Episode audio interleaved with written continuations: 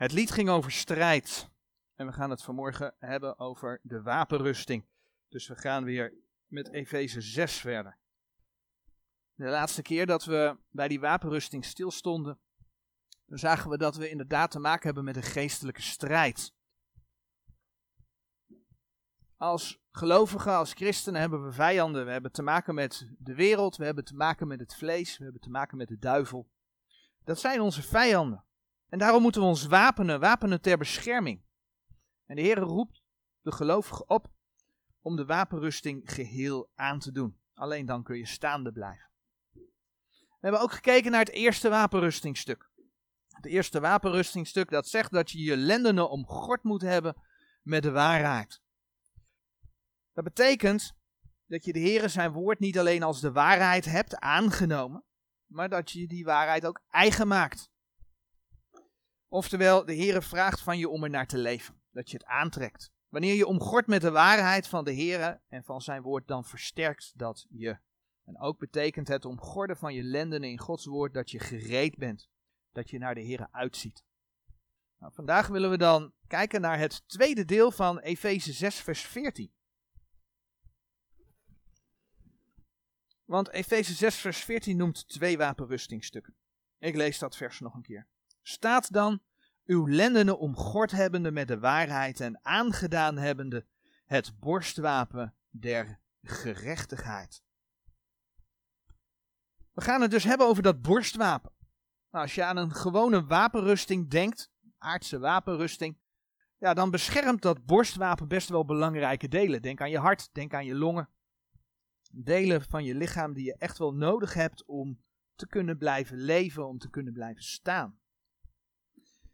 Maar dan lezen we in Efeze 6, vers 14 dat het hier gaat om het borstwapen der gerechtigheid. Maar wat is dan gerechtigheid? Wat is rechtvaardigheid? Nou, dan zoeken we allereerst Deuteronomium 6, vers 25 op. En in Deuteronomium 6, vers 25, daar staat geschreven: en het zal ons gerechtigheid zijn als wij zullen waarnemen te doen al deze geboden voor het aangezicht des Heren onze Gods, gelijk Hij ons geboden heeft. Dus gerechtigheid, rechtvaardigheid is in de ogen van de Heren dat de mensen blijkbaar zijn wet houden. Althans, dat was het in het Oude Testament onder de periode van de wet. Maar je zou dus kunnen zeggen dat rechtvaardigheid is dat je perfect Gods wil doet. Nou, onder de wet bleek al dat de mens helemaal niet in staat is om die wet te houden. En de oorzaak ligt natuurlijk bij de zondeval. In Genesis 3 beschreven lezen we dat de eerste mens niet luisterde naar de Heere God, waardoor hij geestelijk stierf. En ja, die toestand is erfelijk, laat de Heer zien, want dat is van mens op mens gegaan in Romeinen 5 vers 12. Een bekende tekst die ik wel vaker heb voorgelezen. Maar ja, hier wel van belang. Dus ik lees hem gewoon weer voor. Romeinen 5, vers 12. Daarom gelijk door één mens de zonde in de wereld ingekomen is en door de zonde de dood. En alzo de dood tot alle mensen doorgegaan is in welke allen gezondigd hebben. De mens is van nature gewoon in opstand tegen God. Luistert niet naar hem. Dat is de zonde. Dat is de zondige natuur van de mens. Maar als we dan 1 Johannes 3 vers 4 opzoeken dan, dan blijkt dat gerechtigheid het tegenovergestelde van de zonde is. 1 Johannes 3, vers 4. Een iegelijk die de zonde doet, die doet ook de ongerechtigheid. Zonde is ongerechtigheid. Oh, dat staat er ook achter, hè? Want de zonde is de ongerechtigheid. Als zonde ongerechtigheid is, dan is gerechtigheid het tegenovergestelde van zonde. En dat is het doen van de wil van God. Zoals gezegd, reeds in het Oude Testament bleek dat de mens niet aan Gods wil kon voldoen. En ja, een mooi, mooie tekst waar dat ook uit blijkt is bijvoorbeeld Jesaja 64 vers 6. De profeet Jesaja die zegt in Jesaja 64 vers 6 doch wij allen zijn als een onreine en al onze gerechtigheden zijn als een wegwerpelijk kleed. En wij allen vallen af als een blad en onze misdaden voeren ons heen en weg als een wind. Dus reeds in het Oude Testament zegt de Heer dat al onze gerechtigheden zijn als een wegwerpelijk kleed. Zo ziet God dat. Dat zegt wat over onze gerechtigheden. Die gerechtigheden van ons stellen blijkbaar niet zoveel voor. Door de zonde. Nou, Romeinen 3, uit de Romeinenweg, heel bekende versen. Romeinen 3 vers 10 zegt dan ook gelijk geschreven is, er is niemand rechtvaardig, ook niet één. Maar hoe mooi zien we hoe de Heer de woorden ook gebruikt wanneer hij spreekt over een wegwerpelijk kleed. Want als hij bij de wederkomst van de Heer met zijn gemeente spreekt over, is openbaring 19, over de kleding van de bruid, dan lees je in openbaring 19 vers 8, en dan gaat het juist om de rechtvaardigmakingen der heiligen. Dan lees je over die kleding van de bruid. En haar is gegeven dat zij bekleed worden met rein en blinkend fijn lijnwaad, want dit fijn lijnwaad zijn de rechtvaardigmakingen der heiligen. Dus al onze gerechtigheden zijn als een wegwerpelijk kleed. Het stelt dus niets voor. Maar blijkbaar is de gemeente in staat om bekleed te worden met rein en blinkend fijn lijnwaad. Wat verwijst naar de rechtvaardigmakingen der heiligen. Dus hoe kan dat? Nou, Romeinen 10 vers 3 maakt dit wel duidelijk. Romeinen 10 vers 3. Want alzo zij de rechtvaardigheid Gods niet kennen en hun eigen gerechtigheid zoeken op te richten, zo zijn zij der gerechtigheid Gods niet onderworpen. Er is dus een verschil tussen de rechtvaardigheid Gods en eigen gerechtigheid. En alhoewel het onder de wet wel degelijk ook om de werken der wet ging, voor Israël, waarmee ze een stukje eigen gerechtigheid verdienden, waarbij dat een rol speelde, is dat in de gemeentetijd absoluut niet het geval. In Romeinen 10 vers 4 lezen we ook, want het einde der wet is Christus. Betekent dat dat de wet helemaal terzijde is gesteld? Nee, want het einde der wet is Christus tot rechtvaardigheid en iegelijk die gelooft. Je kunt dus niet door het doen van de werken der wet rechtvaardig worden voor God. Wij moeten onderworpen zijn aan de rechtvaardigheid God. Sterker nog, die rechtvaardigheid God moet ons in de eerste plaats eigen zijn. En als we dan uh, Filippenzen 3, vers 8 en 9 lezen. Filippenzen 3, vers 8 en 9. Dan zien we daar staan. Ja, gewisselijk, ik acht ook alle dingen schade te zijn om de uitnemendheid der kennis van Christus Jezus, mijn Heere, om wiens wil ik al die dingen schade gerekend heb, en acht die drek te zijn, opdat ik Christus mogen gewinnen, en in hem gevonden worden, niet hebbende mijn rechtvaardigheid die uit de wet is, maar die door het geloof van Christus is, namelijk de rechtvaardigheid die uit God is door het geloof. En dat is natuurlijk het mooie van het verlossingswerk van de Heer Jezus. hij was God in het vlees, laat de Bijbel zien. Hij was zonder zonde. En in de profeten wordt hij dan ook aangekondigd als de rechtvaardige. Kijk maar, een voorbeeld Jeremia 23, vers 5 en 6. Jeremia 23, vers 5 en 6 gaat profetisch over de Heer Jezus. Jeremia 23, vers 5 en 6. Zie de dagen komen, spreekt de Heer, dat ik den David een rechtvaardige spruiten zal verwekken. Die zal koning zijn, de regeren en voorspoedig zijn en recht en gerechtigheid doen op de aarde. In zijn dagen zal Juda verlost worden en Israël zeker wonen. En dit zal zijn naam zijn, waarmede men hem zal noemen, de Heere onze gerechtigheid.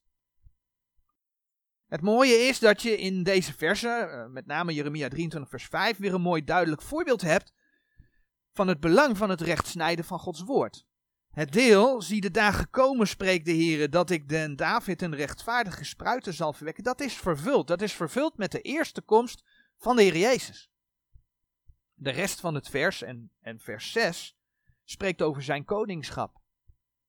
Dat is nog toekomst. De Heere zal dan heten de Heere onze gerechtigheid. En natuurlijk is dit aan Israël geschreven. Maar kijk hoe de Heer Jezus bij zijn eerste komst een rechtvaardige spruiten genoemd wordt. Hij was zonder zonde. En daardoor kon hij voor onze zonde aan het kruis sterven. Door zijn volbrachte werk, als je dat hebt aangenomen, krijg je zijn rechtvaardigheid, krijg je Gods rechtvaardigheid. 2 Korinthe 5 vers 21. Ook geen onbekende. Want dien die geen zonde gekend heeft, heeft hij zonde voor ons gemaakt, opdat wij zouden worden rechtvaardigheid Gods in hem. Dus doordat je een kind van God geworden bent, door het geloof in de Heer Jezus, mag je Gods rechtvaardigheid dragen. Dus wanneer we dan over de wapenrusting lezen in Efeze 6, vers 14. Staat dan uw lendenen omgord hebbende met de waarheid en aangedaan hebbende het borstwapen der gerechtigheid. En, we kijken vandaag eigenlijk alleen naar het tweede deel, dus dan staat daar, staat dan aangedaan hebbende het borstwapen der gerechtigheid. Dan weten we dat dat niet door onze eigen gerechtigheid komt, dat we kunnen staan. Want dat is een wegwerpelijk kleed. We kunnen staan door de gerechtigheid, de rechtvaardigheid Gods, die we in de Heer Jezus Christus hebben ontvangen. En je hebt dat ontvangen, dat is dus een stukje zekerheid ook. Want wanneer je dat borstwapen van zijn gerechtigheid aantrekt, mag je dus vanuit zijn gerechtigheid in de strijd staan. De strijd van het leven.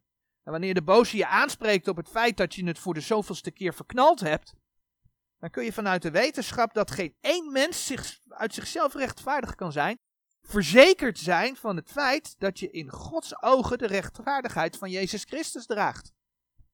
Het is niet jouw rechtvaardigheid waardoor je behouden bent, waardoor je gered bent. Het is zijn rechtvaardigheid. Je bent behouden door hem.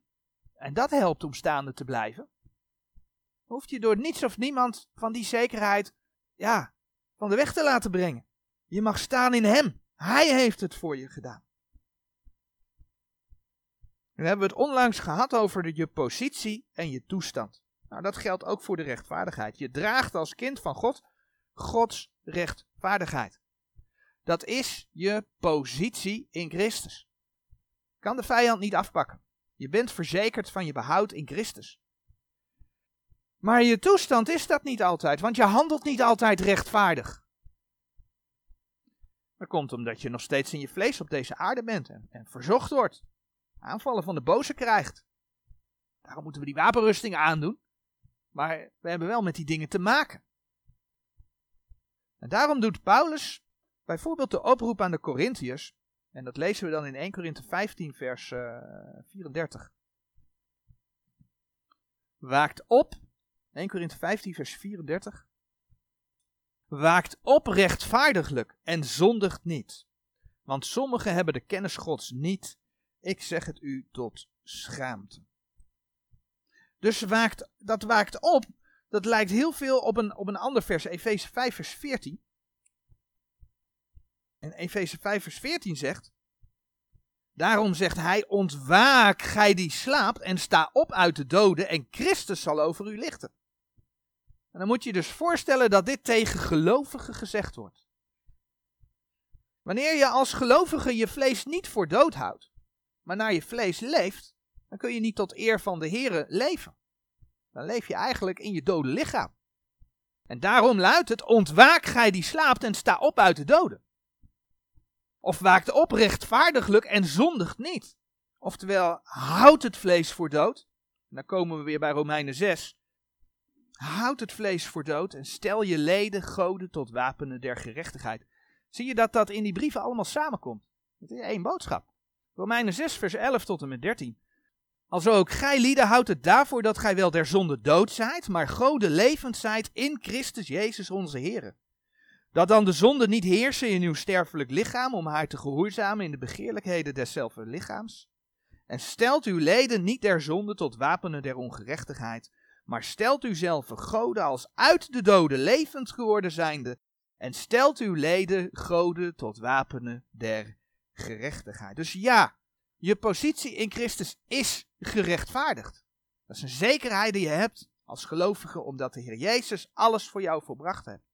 Maar als je die rechtvaardigheid in de Heer Jezus ook nog eens daadwerkelijk aandoet als wapenrustingstuk, gewoon gaat staan in het feit dat je die rechtvaardigheid gekregen hebt, je vlees voor dood houdt. Hè, die wapenen, je leden stelt tot wapenen der gerechtigheid. Door ervan uit te gaan leven. Dan zegt dus Efeze 6, vers 17, dat je mag weten te staan. Dat houdt je staande als gelovige. Anders blus je uit als gelovige. Amen.